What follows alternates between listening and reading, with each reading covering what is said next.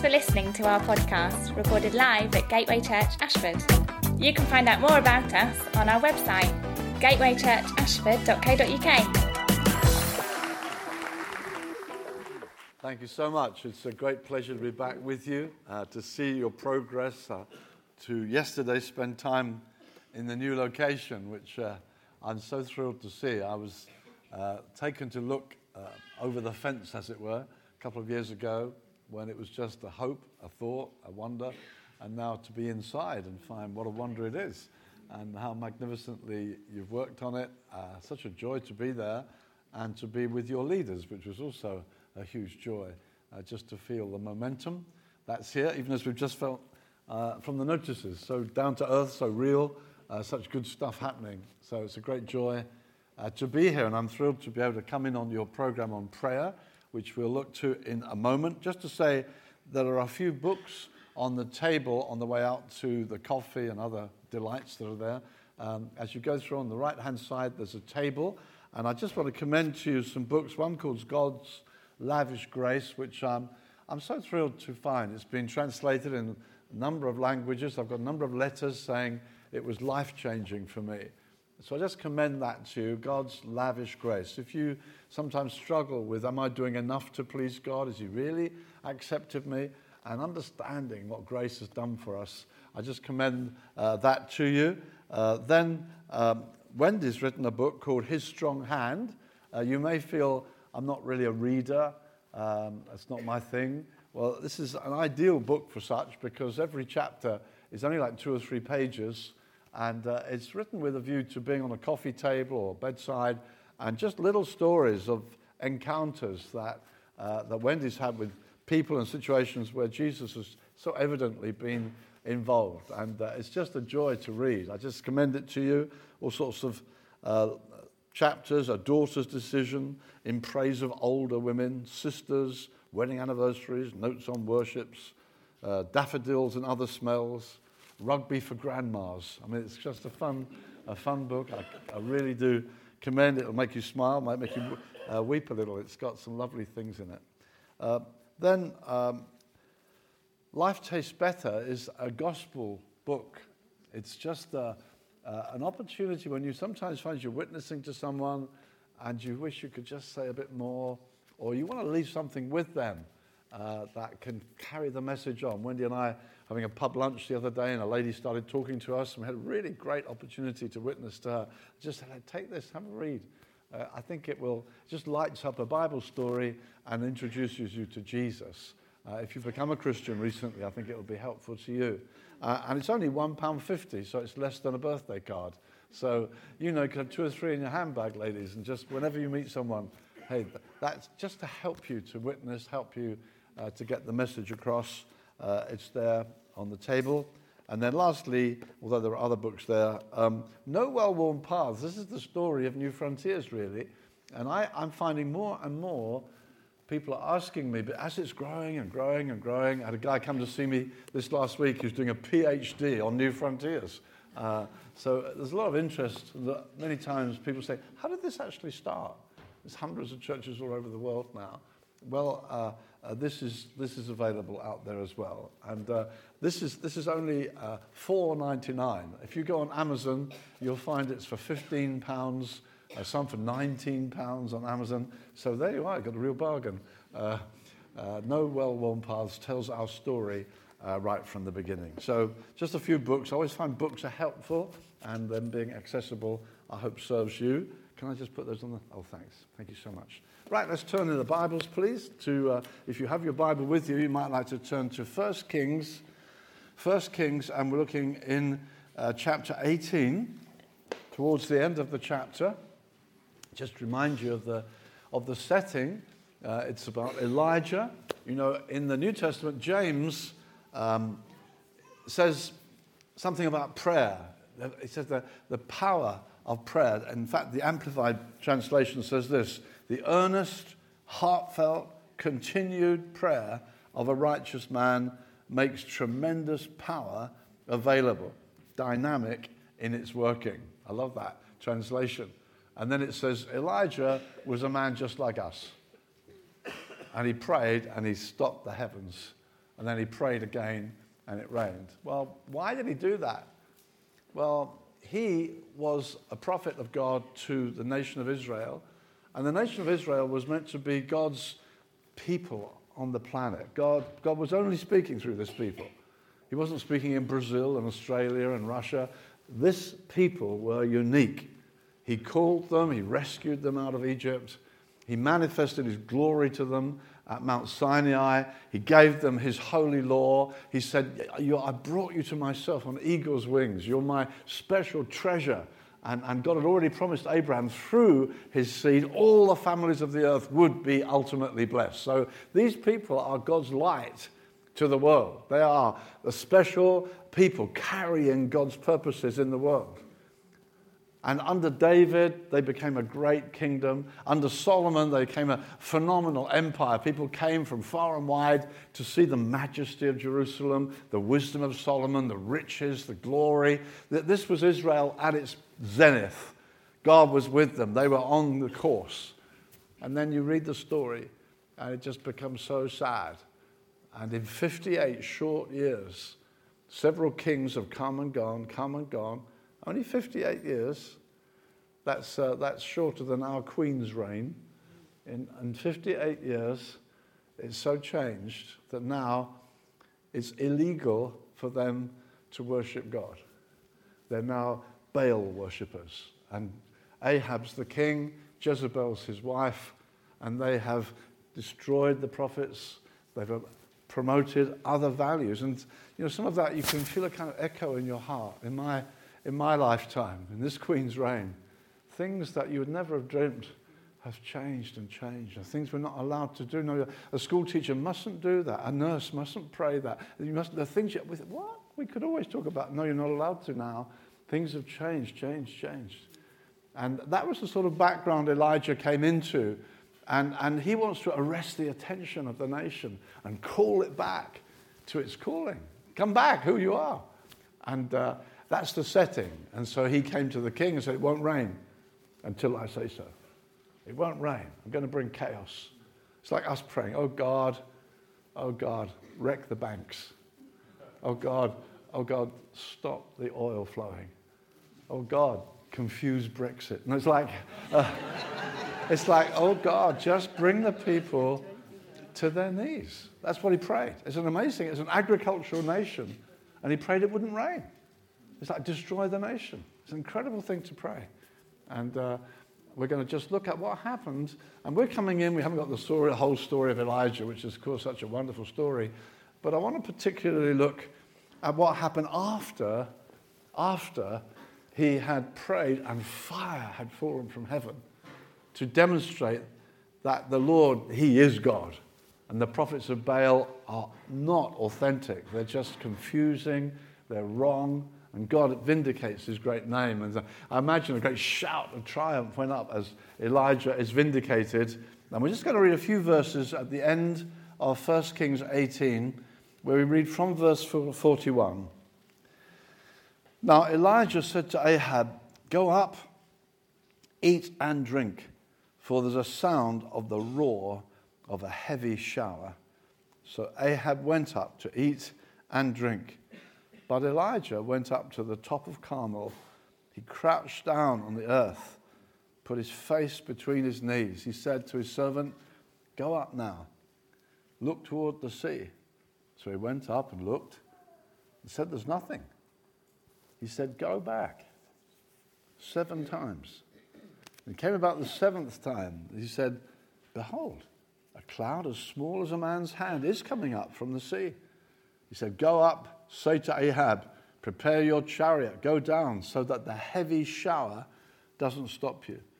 In a little while, the sky grew black with clouds and wind, and there was a heavy shower. Father, thank you for the privilege of bringing you our worship, gathering in your name. Thank you for the great truths we've been singing about your faithfulness, your commitment to us. Father, your loving kindness. Lord, thank you so much for all that you're doing here. Thank you for the journey we're on with you. And Father, we ask you in the name of Jesus, please would you be our teacher this morning? Will you do us measurable good through the word that comes to us, that our lives are affected, measurably changed for your great glory, Father. We ask it, Lord, in Jesus' name. Amen. Amen. So Elijah comes to mind when James is writing about prayer. It could have been other Bible characters, it could have been Samuel, it could have been Moses, and so on. But he's saying, I want to know about prayer the, the power of prayer in James chapter 5. And then Elijah comes to mind. Elijah, for instance, he was a man just like us, and he prayed such a phenomenal thing. He prayed that it wouldn't rain. And, and he's wanting to underline that this is something a man prayed. And although Elijah doesn't look like a man like us, you know, he suddenly appears from nowhere. He's taken up into heaven uh, on a whirlwind. You think, wow, this doesn't look like us.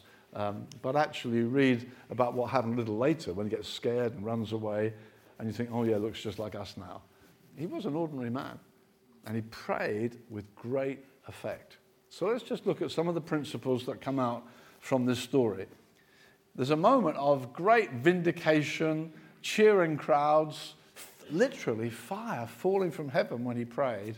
And then we find this Elijah withdrew from the crowd to pray again. Right? That's the first thing I want us to, to see here that he didn't allow circumstances to dictate his program. He wasn't caught up in the euphoria.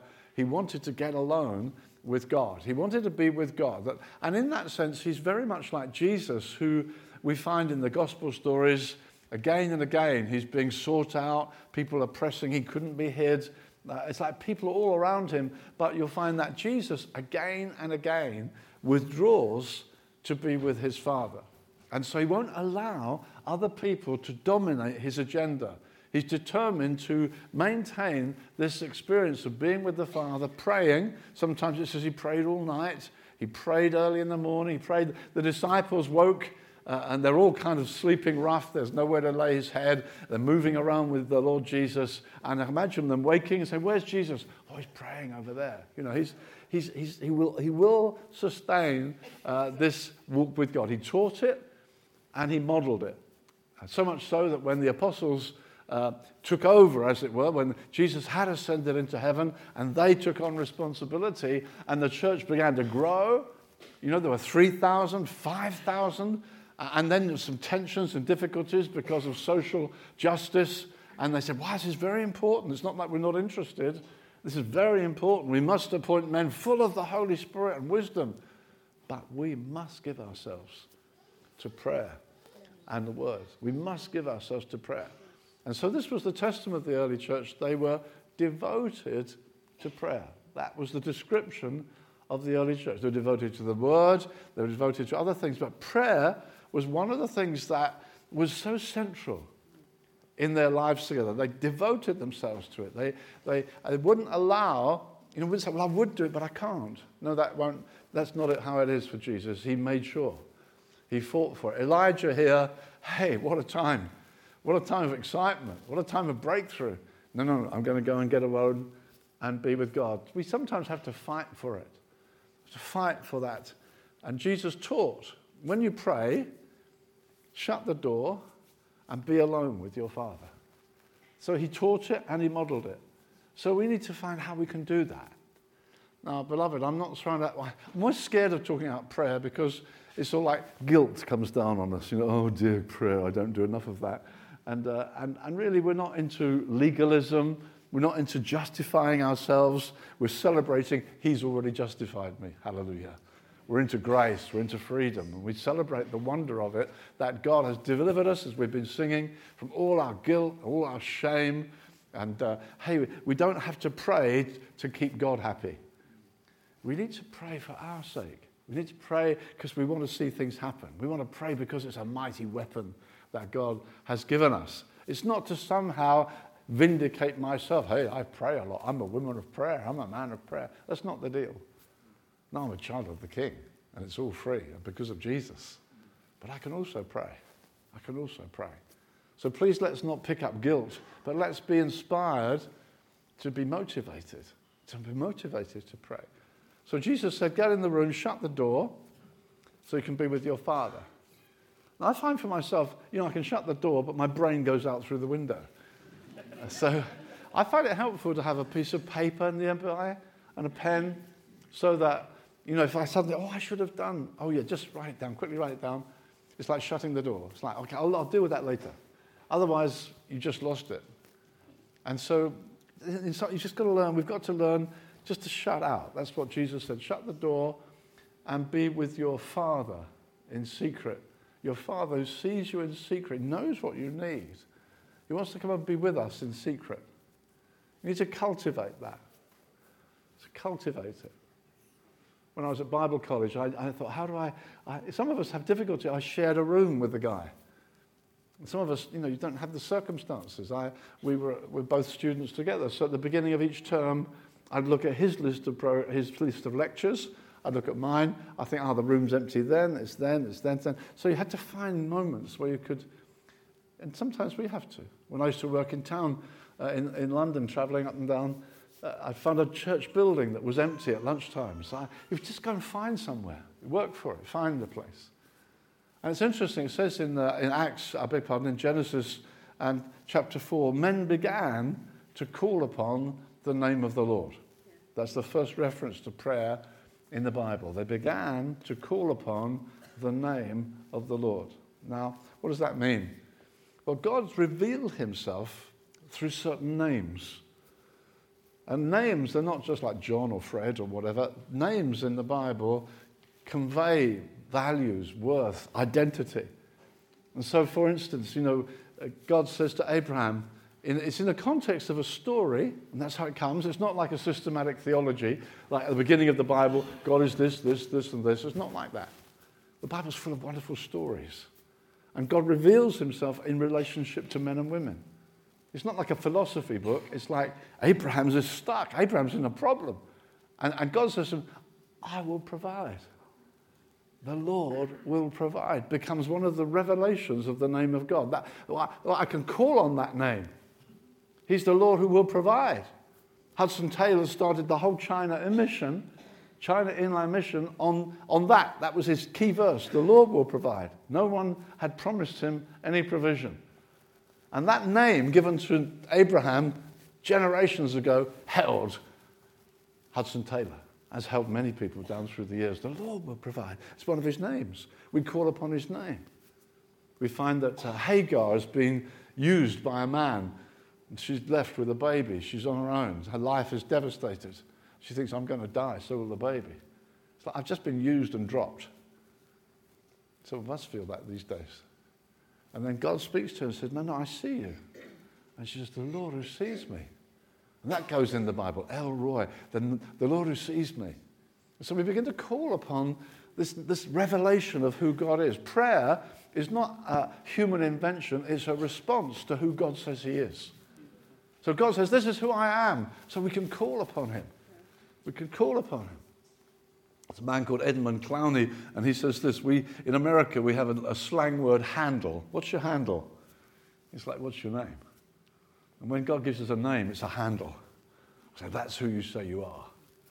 And Jesus said this amazing thing. He said, You can call him Father. That's a New Testament revelation. You can call him Father. Imagine, really, Mary and Joseph maybe hearing Jesus praying somewhere. And did he say Abba? Did he say Abba? I mean, you're talking, talking to God. He said, Abba. I was at Tel Aviv airport once. I saw a man walking across the airport and a little boy running after him, running after him, shouting out, Abba, Abba, Abba. I thought, oh, Father. and that's what the Bible says. The Holy Spirit comes into us. We've been adopted. We can say, Abba. With all the intimacy, all the claim I've got. Like that little boy got claim on this man. That voice ringing out in the airport, Abba, where are you, son? Father, we come to Father. We can call on the name. And so, beloved, we need to cultivate this sort of secret life, a place we go to. In the home, really, it'd be great. You know, do the kids know, don't trouble dad now? He's praying. Do they know that? How blessed is the family who knows that? Oh no, dad's praying at the moment. Building our house around Jesus. And they know that. It's not just the public, it's, they, they know. This, he, he's got this secret life, he, where he gets his strength from.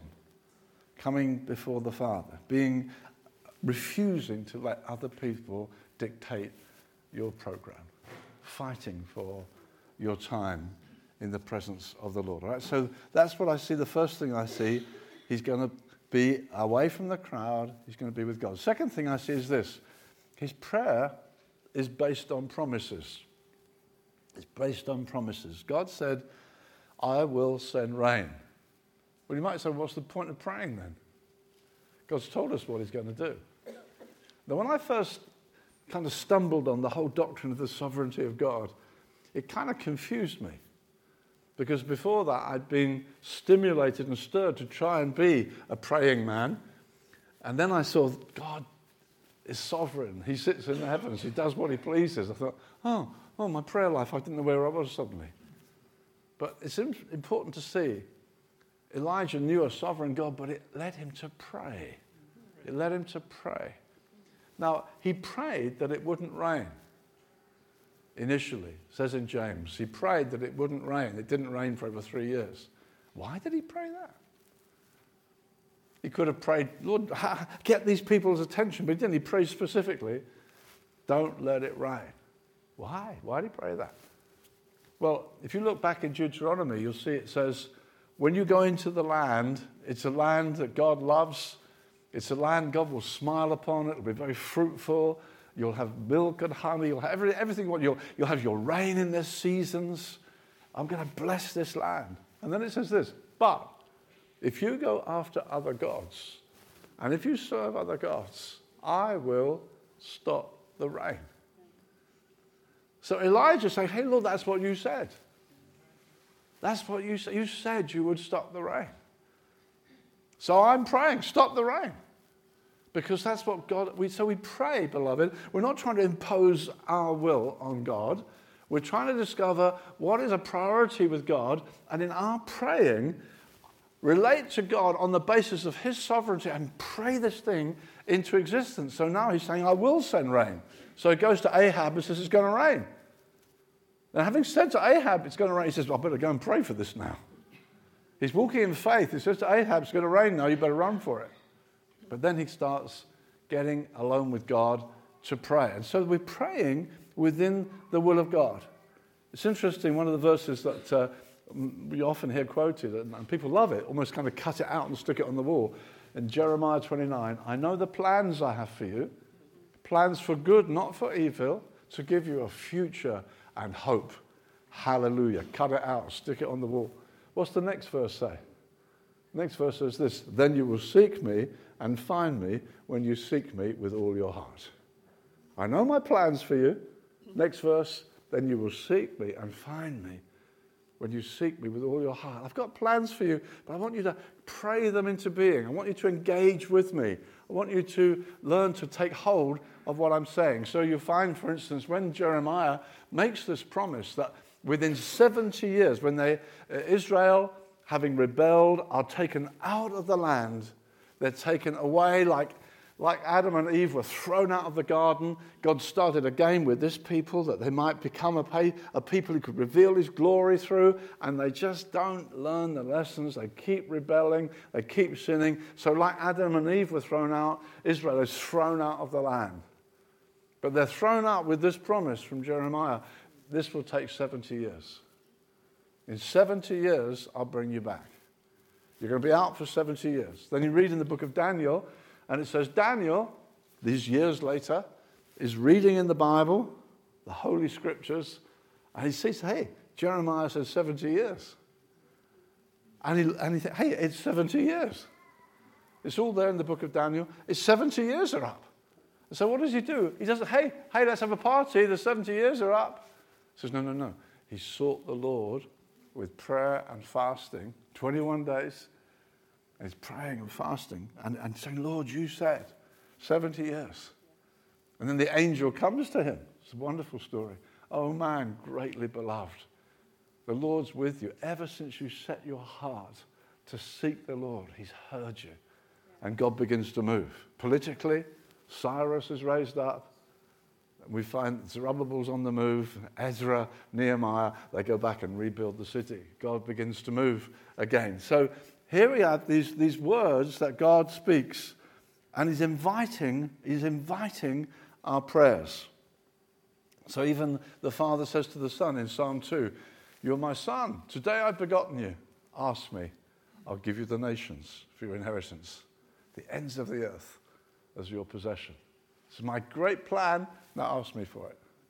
Ask me for it. There's a mystery in it, but God's looking for us to ask. Philip Hughes, in his commentary on Corinthians, he says this prayer is stressed over and over again in the New Testament as a vital prerequisite for the release and experience of God's power. A vital prerequisite. Andrew Murray, who's written so helpfully on prayer, says this prayer, it's as though the promises are waiting for prayer for their fulfillment. We may and must most confidently expect answers to our prayer. Ask and believe. Ask and believe. D.A. Carson says this Paul counted on the prayers of the churches to gain for him what might otherwise not be given. He's saying to the church, pray for me that an open door. Pray for me for this. Pray for me for that.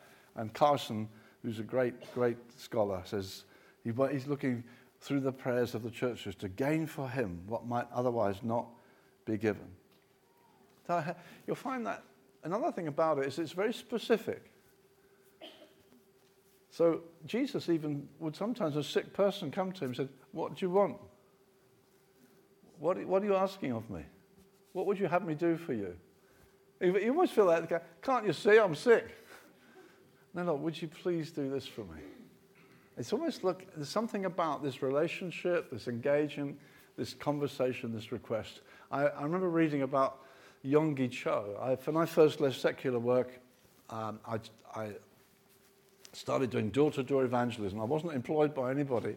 Uh, I was, as they call it, living by faith. It's like the Muppets, living with no visible means of support. and uh, I was there and, and trusting God. I, I, honestly didn't cheat. I had to pray and had to pray. So I'm reading every book I can to stimulate faith. And I'm reading Yonggi Cho. And Yonggi Cho's got, or has had, the biggest church in the world. Huge, millions, huge church in Seoul, Korea. But he started very small. And uh, he, he says in his book, Prayer, the Key to Revival, which I found one of the most stimulating books on prayer that I've read. And he says, uh, at the beginning, he's, he's, he's, praying, and he said, Lord, I'm not getting my prayers answered. And he said, God seemed to say to him, You're not asking specifically enough. And he said, Well, he said, well you know, what do you want? And so he thought, Well, he said, I'd like a bicycle. Because um, at the moment, uh, you know, he's, tra- he's having meetings in a tent and it's early days and he's cycling. He said, I'd like a bicycle so I could go and visit my, my members.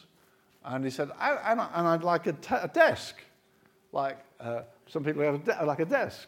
And he said, I'd like a, a chair, and I'd like a chair, an office chair, with wheels at the bottom of each leg. That's what I'd asked for.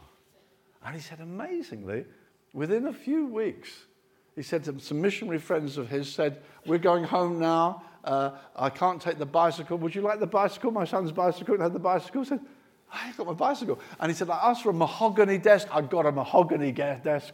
And I've even got the chair with the wheels. And I thought, wow, that's pretty exciting. So there's me in my situation, my little door to door thingy. And I'm praying for God, please, Lord, I need resources because sometimes it kind of got dry, sometimes it was okay, sometimes it was scary. Uh, and I'm praying, Lord, Lord, Lord. And, and I felt God spoke to me and said, Ask me for the number of verses that are in Psalm, and I can't remember which Psalm it was. It wasn't 119, I'm afraid. but it was a good one. And I asked, Lord, please give me that number uh, of pounds that there are verses in that Psalm. And within about two weeks, from three different sources, that exact figure came. I thought, whoa. And the kind of excitement when you find God specifically knows. God specifically involved. And I'm sure many of us could stand up and give our testimony. Actually, I had something of that. It may not be money, it may have been all sorts of things, but I specifically asked, and when it happens, you think, Father, you know all about me. It just is so exciting. So, this is one of the things you notice when Jesus tells the story of the friend at midnight who comes asking, he says, Give me two loaves. He doesn't say, Give me bread. Give me two. Two. It's very specific. Very specific. So let's just see. Uh, this is a prayer that's based on a relationship, based on promises of God.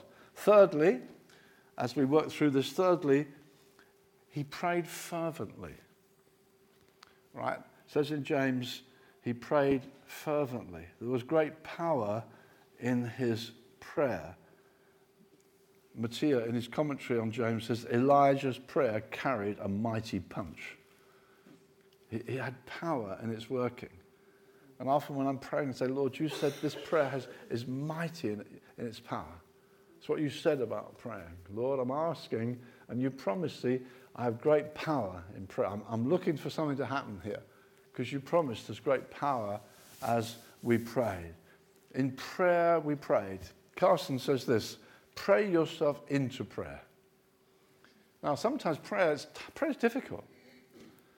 And so Jesus said, men always pray and not give up. Pray and not faint, the old King James had. It's like, why does it say that? Well, because giving up is the easiest bit about prayer. We sometimes don't feel like it. But the, the old Puritans used to say, and Carson's quoting from them, pray yourself into prayer. See, when you're not doing well, it's not good necessarily just to stop. I think that's, that will solve it, I won't try. Now, they say, pray yourself into it. Pray. See, sometimes, if you're anything like me, you, you can start to pray and you're, you don't feel as though you're very engaged. It's like, you know, I got up and my, my spirit's still lying in bed or something. Come on, soul, I've got up. Where are you? It's like, wake up, oh soul. But you find in the Psalms, that's exactly what the psalmist is saying. Come on, soul, wake up. Wake up. And, and by the mercy of God, the Holy Spirit's been given to us so that He will help us in our weakness. The Bible says we don't know how to pray as we ought, but the Spirit helps us. And so when we're praying to trust and believe that the Holy Spirit will begin to help us. And sometimes when you're praying, you find gradually, you gradually can come awake to it. It's a bit, it's a bit kind of going through the motions at the beginning sometimes. But you're gradually finding you're waking to it, you're waking to it. And sometimes you find that, hey, that's the Holy Spirit begins to kind of kick in. And, and we begin to pray in the Spirit. And Paul says we pray with all the energy that he mightily inspires within us. We suddenly find there's an energy. It says praying in the Spirit. Now, praying in the Spirit, that's praying with the help that God gives us. And he promises to give us. So we can find suddenly or gradually that, hey, I'm beginning I, I didn't think I cared this much. You, begin, you feel stirred. You feel like even the compassion of Jesus is kind of digging in. You're praying maybe for someone or a church or a situation, and you suddenly find, gosh, I'm, I'm really very stirred about this. I, I, I, feel, I feel kind of engaged with it, praying in the Spirit. Now, also, Paul talks about in Corinthians, he says we pray with the understanding or we pray with the Spirit. Now, in that passage, we haven't got time to get there now, but in that passage, he's talking about praying in tongues. We, sometimes we pray in the Spirit, he's with the Spirit, rather. So and he contrasts it with praying with the understanding. So that is praying in tongues, which, which we can also do. But praying at all, all times in the Spirit, that is when I'm praying in my own native language, but sometimes this kind of energy kicks in. So praying in the Spirit is an umbrella over it all. But sometimes it's praying in tongues. Often it's just praying in my language. Uh, uh but I find this energy coming. And I want to encourage us to look for that. And it says in the Bible, Jacob wrestled with the angel. He said, I'm not going to let you go. And that's pretty strong stuff. When a man says to God, I'm not going to let you go, he says to the angel, I'll wrestle with you. And then I love the thing I love perhaps most is the example of Moses, where you get in Exodus 32 where Moses has gone up to the mountain, he's meeting with God, and down in the valley, they're making a golden calf. And God's just brought them out of, of, slavery, hundreds of years of slavery, and they're free. And wow, this is wonderful. And they're waiting for Moses, and he's been up there for some time. They say, oh, don't know what's happened to this Moses. Let's make a golden calf. And they start worshipping it. And God says to Moses, Go down at once, for your people, whom you brought up from the land of Egypt, have corrupted themselves. They are an obstinate people. And God, Moses turns around to God and says, No, they're your people whom you brought out of the land. And then God says to Moses, I'm going to wipe them out. I'll start again with you. You can be the new Abraham. You can be the, I'll make a new nation out of you. And Moses says, No. That's incredible. It's a wonderful story of prayer. And then you get this incredible verse. This is what's captured my attention more recently. He says, he says verse 10, Exodus 32 10. God says to Moses, Let me alone, that my anger may burn against them and I might destroy them. Imagine, God says, I'm going to do this. Moses says, No, no. And God says, Let me alone, get off my back. And Moses says, No, I won't. That's amazing. That's a man saying to God, No, I'm not going to let you. And he prevails. He prevails. God loves it. God hears him. And this is the power of prayer, beloved. When we think of the situation in our nation, we think of what Elijah was living through. Have we lost our way completely? And God's raised up a lovely church here. One of our greatest callings pray. Come on, let's believe God. Let's believe God. Let's see it. Your people. P.T. Forsyth said this. He's a theologian of a previous generation. He says this Lose the importunity of prayer, lose the real conflict of will and will, lose the habit of wrestling and the hope of prevailing with God. Make it mere walking with God in friendly talk. And precious as that is, yet you tend to lose the reality of prayer in the end. That's a striking statement because some of you might say to me, Terry, I don't do that, going in the room and shut the door. I don't have time for that. I just talk to God all the time. You know, in the supermarket, driving the car, I just talk to God all the time. And he says here, precious as that is. See, I, what I read out to you, that you're just walking with God in friendly talk, precious as that is. He doesn't say, oh, that's rubbish. Not at all. That's wonderful. Wonderful to talk to God all the time praying all kinds of prayer. All kinds of prayer. But here, Forsyth is saying if we lose, if we don't know anything about this sense of battling through, then in the end we lose out. Because we're invited. We're invited to pray. We're invited to lay hold of God. To, and sometimes we get into battle situations where we can't. I, know, I mean, we will have stories like this. You probably have. I know when we were uh, in the church in Brighton, and um, we, would set our heart on uh, a, a, warehouse in the center of town. And we were told, um, just informally, yeah, that'll be fine. You, will be able to buy that. And, um, and we thought, wow, that's great. So we told the church, we took up a great offering, which itself was a prayer thing. And then, and then we put our formal application in. And, and we were told by the council, formally in reply, no, you can't have it. Not a chance. But I mean, we, we, but we was kind of one step forward. We've already said to the church, we're going for it, we've taken up an offering. No, you can't have it. And the way we learned was on television. And so our people, we didn't even have a nice church meeting where we could say, no, sorry, folks. No, no, it's on television. The council has given 100% refusal. In fact, they even put me in front of the camera, put a mic in my face. So what do you say now, Mr. Virgo? And I thank God a little bubble of faith came up in my heart and said, I believe we'll still have it. And then we prayed. Boy, did we pray. And we were told this. We said, we'll make an appeal. They said, listen, if it was 60%, 40%, it's worth making appeal. If it's 70 30, it's 80 20. Listen, this is a 100% refusal. Don't bother to appeal. That's what they told us. Well, we prayed. I mean, did we pray? We prayed and prayed and prayed.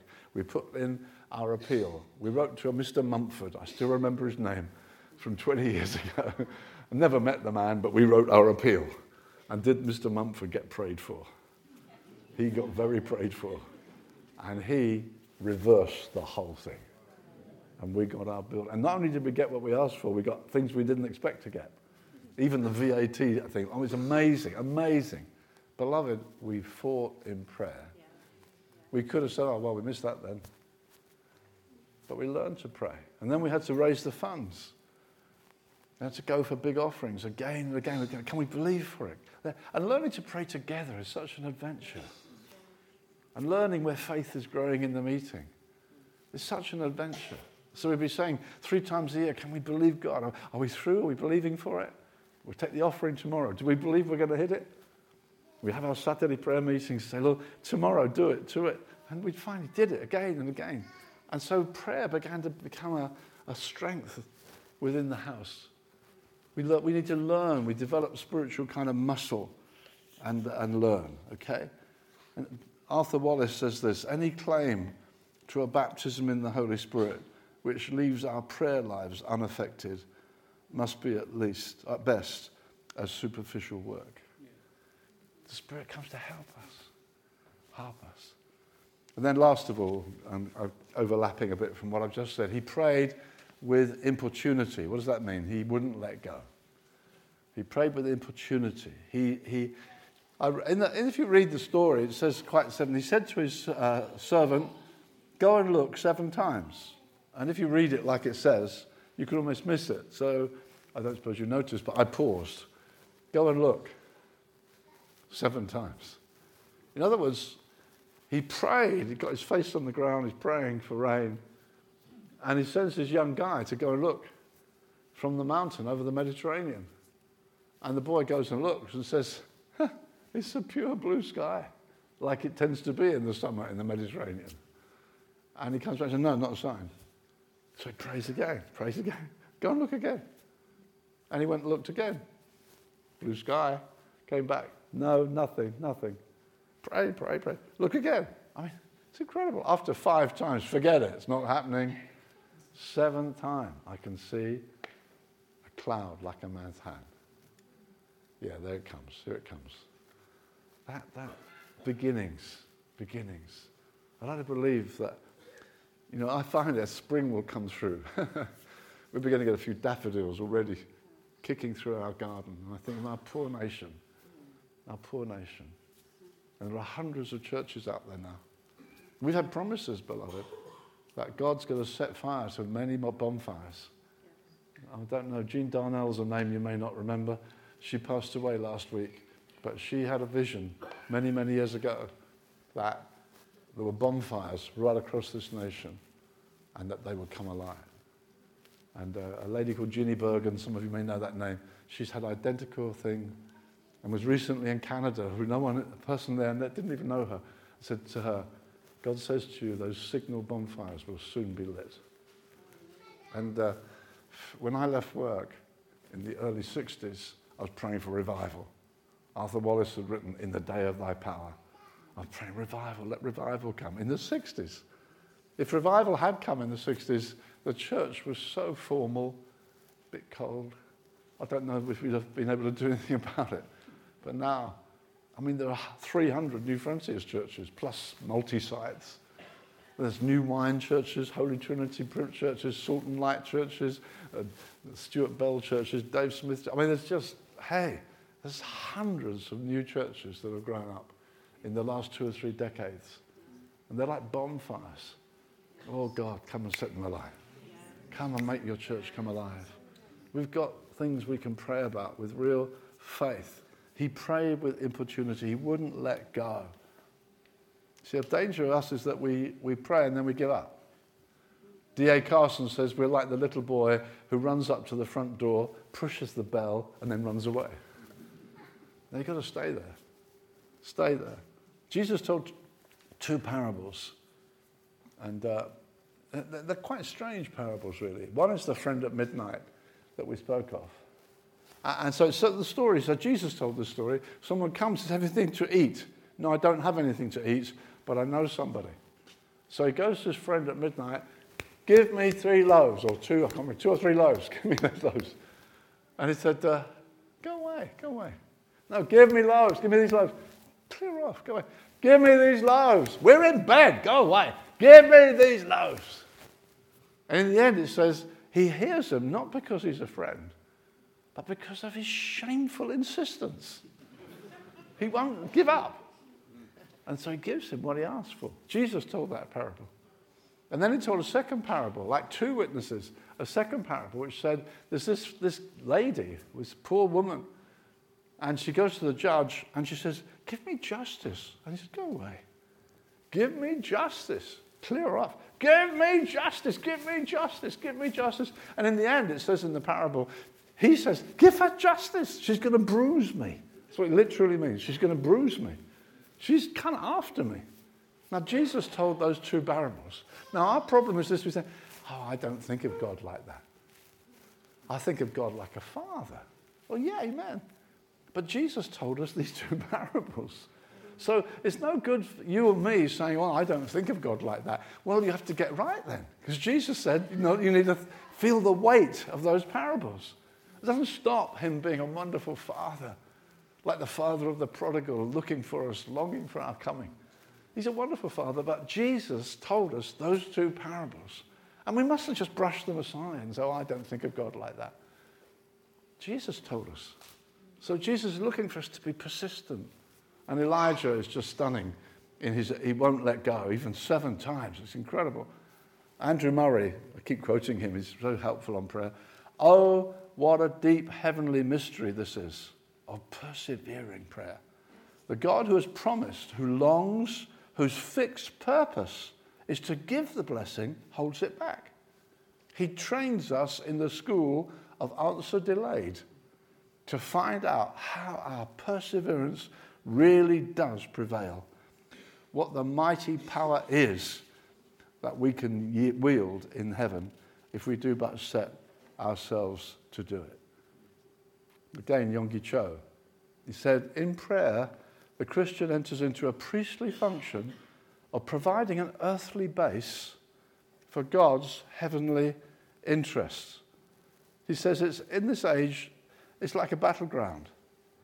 And God has a group in the foreign land able to bring the influence of the age to come into this age. That's the way the world experiences the dominion of Christ in this present world. It's through the exercising of the church's authority in prayer. Let me illustrate from the Bible. He's saying there's an earthly power, there's an earthly group, the church. Jesus said this, Matthew 28 all authority in heaven and earth is given to me. I've got, I, I'm in charge. Go. So they go, 3,000 are saved, 5,000 are saved. Then the authorities, the Sanhedrin, say, Don't you dare preach again in that name. You're in trouble if you do. You stop now. What happens? You get one of the most wonderful prayer meetings in the book of Acts, Acts 4. So they come back to God, Acts 4. And they say, Oh, sovereign Lord. And the, the Greek word is despotis. It's the word from which we get our word despot. We tend to think of a despot as a pretty ugly power, but it just means awesome power. Oh, sovereign Lord, as in most of our Bibles. Oh, sovereign Lord. Lord, listen to what they say. Now you know the scene. Now stretch forth your hand to heal, give us power, authority. And it says the glory of God fell, the place shook, and they're filled with the Spirit and boldness, and on they go. So what Cho is saying is this He's the Lord. How does the world know that? He says God has another power on the earth, the church. And it's through the church that the sovereignty of God is demonstrated through their power to pray. And that's what happened in the book of Acts. He says, I have all authority. He says, No, you haven't. Stop now. So they come to him. Come on, Lord. Stretch forth your hand. And he does. He does. My, my devotional reading this morning, I've just come up to Acts 12. Peter's in prison. And they just killed James. He said, You're, you're dying tomorrow. He said, The church gathered and prayed fervently. What happens? Angel opens the prison. It's incredible. God engaged with us as they prayed fervently, and Peter gets out of prison. So God has given us these wonderful promises, these wonderful examples. We encourage us to, to pray. And, and, and yeah, praying alone, carving out some disciplines.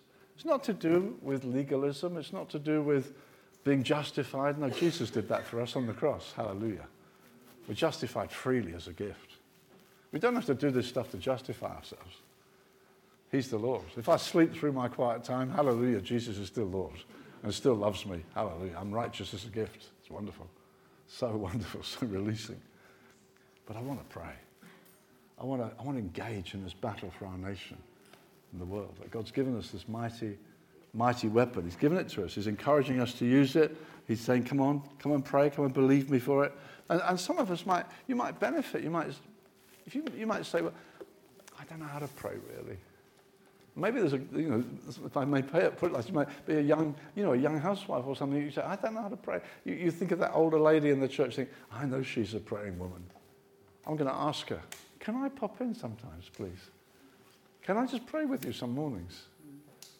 Or some of us who have been in the faith a bit longer, we might say to them, would you like to pray if you can sometimes? Well, I don't know how to pray. I don't know how to pray. Well, we've got a few weeks we're going to go through it. But we can help one another. Praying in twos and threes is so exciting. I learned to pray by just a guy doing that. So come to my home anytime. It just changed my life. Taught me to pray, really. The fellowship, so helpful. We can read the Bible. I hope that's helpful. Coming alongside someone can be so helpful. Just have a few prayer partners. Hey, let's together, get together occasionally when we can. Pray. God's inviting us. Amen? Father, we thank you so much for the Lord Jesus and his beautiful life. He lived the life of a man in the power of the Spirit and he prayed. Lord, we like to be like him. We, we want to be like Jesus. We know he prayed a lot. We just ask you, to teach us about prayer, please, Father. I pray you'll keep blessing this church. Bless this series as they go week by week, looking at prayer together. As they pray together, as they pray individually, pray in their homes, as families, all kinds of settings, in twos and threes. Father, oh Lord, hear our cry. Let Ashford know the living God is around. As we get ready to have a second sight, Lord, just give us ever increasing impact across this whole neighborhood for your glory and for your praise. In Jesus' name, Amen when we, so now we're deciding um, whether to come to Ashford and, and, and start the church, God spoke to us with that Nike symbol, just do it. And uh, after all we've heard this morning, our recommendation to you is just do it. These next eight weeks could be transformational for you personally, if you're married with your family, for the church, it will be transformational. Just let's just do it.